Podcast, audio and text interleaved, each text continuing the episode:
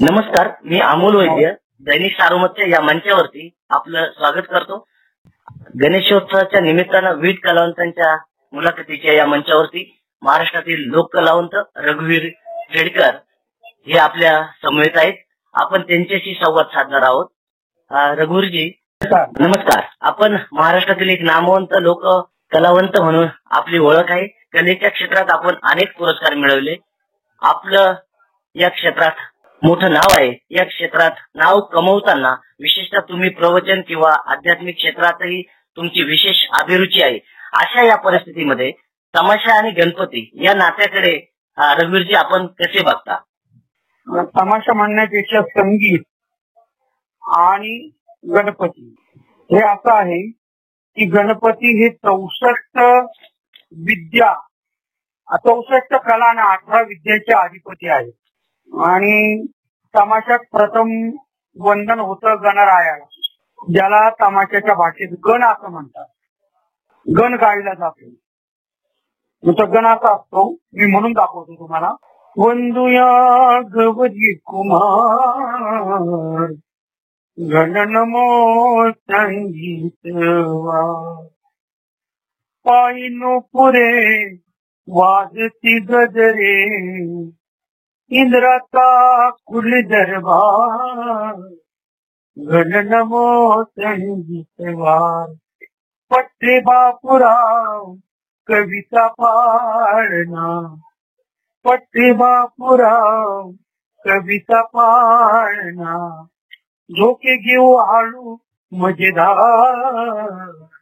घन नमो संगीतवार वंदुया गवरी कुमार गण नमो संगीतवार हा गण हा गण असतो या गणापासून तमाशीची सुरुवात होती गणानंतर गवळण होते गवळणीनंतर गवळणी बाजारला दिसतात मग कृष्ण आडवा येतो गवळणींना थांबवतो मग मावशी आणि कृष्ण आणि त्याचा पेंजा यांची टिंगल मस्करी होते त्यातून ते तो तो आधुनिक कपडे घालून आलेला आहे. आणि तो म्हणतो मी कृष्ण तर आम्ही तुला कसा ओळखायचा? तर तुझ्या जन्मापासूनच्या खुणा आम्हाला पटवून दे.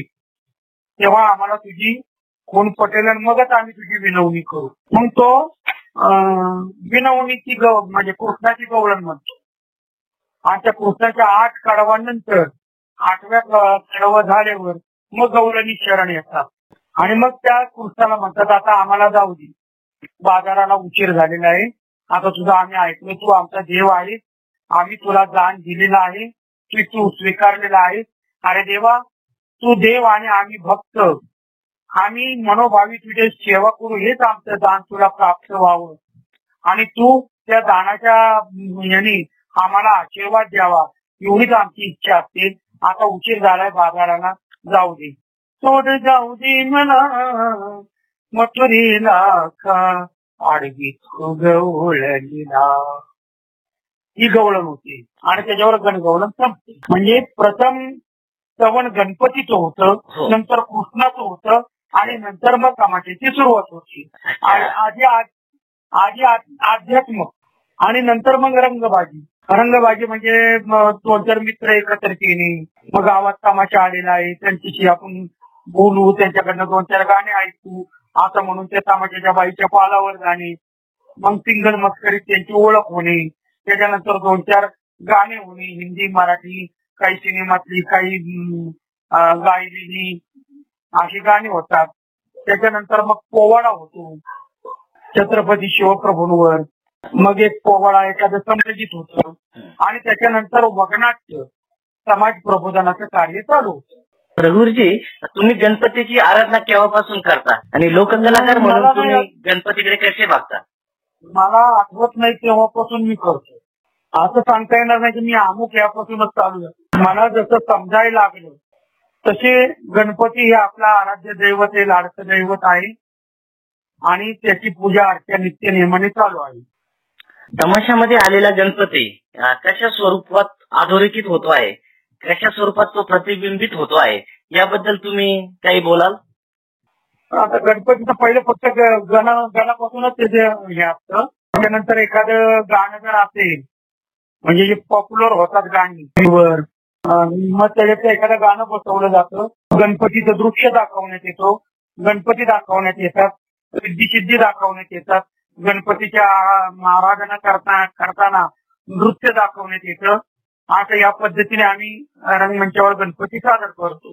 भाऊ हे सर्व तमाशातील गणपतीचे स्तवन बघताना यामागील भावना तुमच्या काय आहेत? तमाशातील गणपती कुठून आला आणि कसा आला? याबद्दल आम्हाला जरा तुमच्याकडून ऐकून घ्यायला उत्सुकता आहे.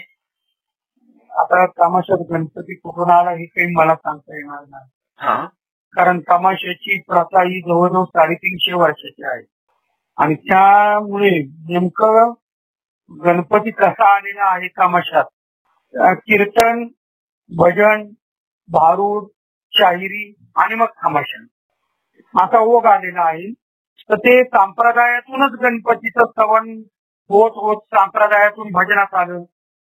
भजनातून संप्रदायात आलं. संप्रदायातून भारुडात आलं. भारुडातून शाहिरीत आलं आणि शाहिरीतून तमाशाचं रूपांतर झालं. गणाचं. आता गण संप्रदायापासूनच तमाशाला लाभलेला आहे. आपण वेळ काढून सार्वमत करता मुलाखत दिली. त्याबद्दल आपले मनपूर्वक आभार. धन्यवाद.